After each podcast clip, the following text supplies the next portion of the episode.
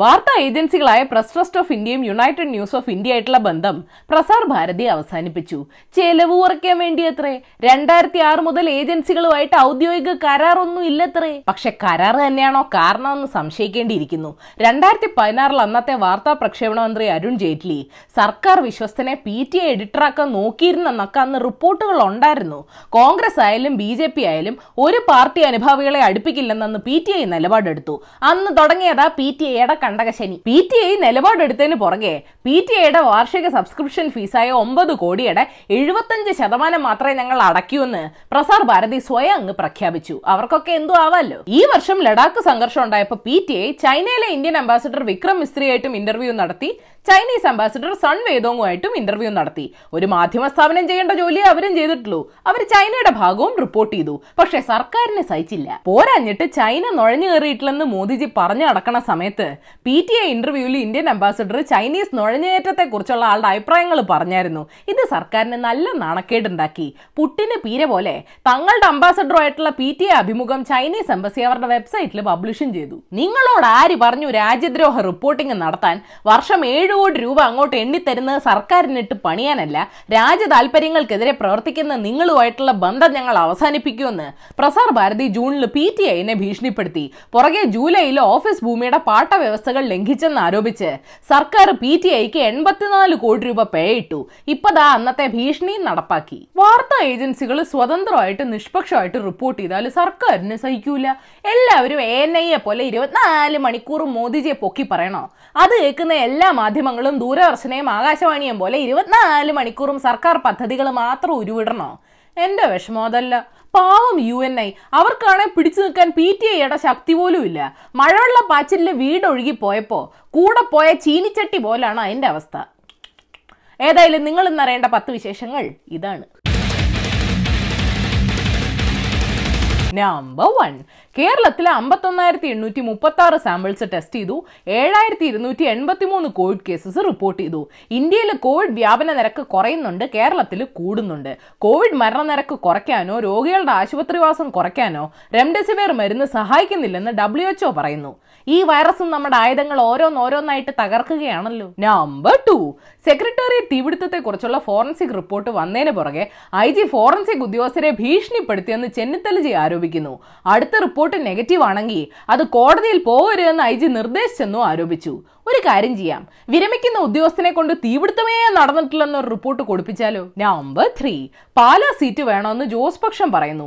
പാലാ കേരള കോൺഗ്രസിന്റെ ഹൃദയ വികാരമാണത്രേ പാലാ സീറ്റ് ഞങ്ങളുടെയാണെന്ന് എൻ സി പിയും പറയുന്നു.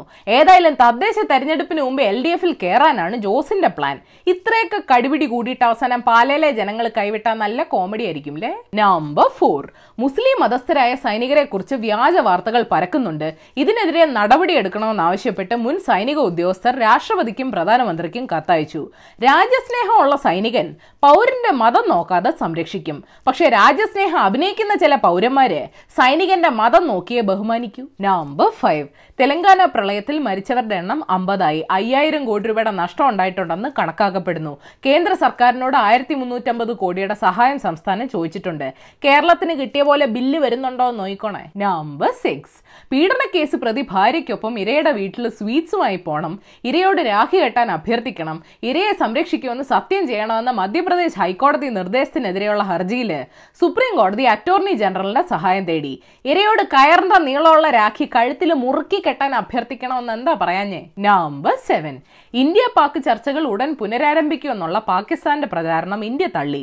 പാകിസ്ഥാനെ ബ്ലാക്ക് ലിസ്റ്റ് ചെയ്യണമെന്ന് യു എന്നിന്റെ എഫ് ടി എഫ് യോഗത്തിൽ ഈ ആഴ്ച ചർച്ച ചെയ്യാനിരിക്കെ അംഗരാജ്യങ്ങളെ പാകിസ്ഥാൻ തെറ്റിദ്ധരിപ്പിക്കാൻ നോക്കുകയാണെന്നും ആരോപിച്ചു.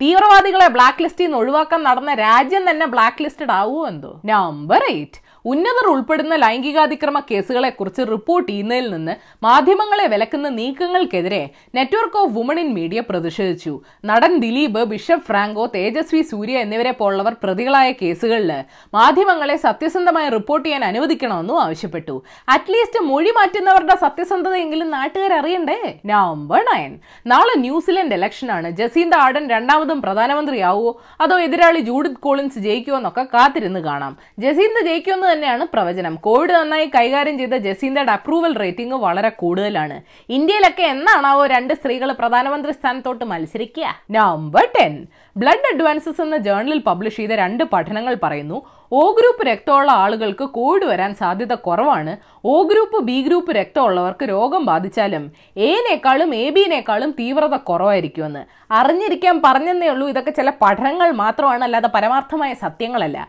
ഏക്കാര് പേടിക്കരുത് ഓ കാര് അഹങ്കരിക്കരുത് മാസ്ക് ഇടണം. സബ്സ്ക്രിപ്ഷൻ ഇല്ലാത്ത ബോണസ് ന്യൂസ് പോലീസുകാർ പൊതുജന സേവകരാണെന്ന കാര്യത്തിൽ നല്ല ധാരണ ഉണ്ടാവണമെന്ന് മുഖ്യമന്ത്രി യുവ പോലീസുകാരോട് പറഞ്ഞു.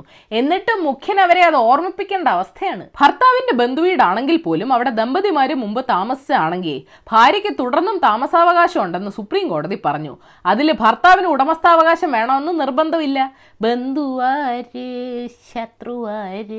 രണ്ടായിരത്തി പതിനാറിലെ പുറ്റിങ്ങൽ വെടിക്കെട്ട് അപകടം അന്വേഷിച്ച ക്രൈംബ്രാഞ്ച് കുറ്റപത്രം സമർപ്പിച്ചു. പതിനഞ്ച് ക്ഷേത്ര കമ്മിറ്റി ഭാരവാഹികൾ ഉൾപ്പെടെ അമ്പത്തൊമ്പത് പ്രതികളുണ്ട്. പതിനാറ് പതിനേഴ് പതിനെട്ട് അഞ്ച് വർഷമായി. പാകിസ്ഥാനും അഫ്ഗാനിസ്ഥാനും വരെ ഇന്ത്യയെക്കാൾ നന്നായി കോവിഡ് നേരിട്ടെന്ന് രാഹുൽ ഗാന്ധി പരിഹസിച്ചു.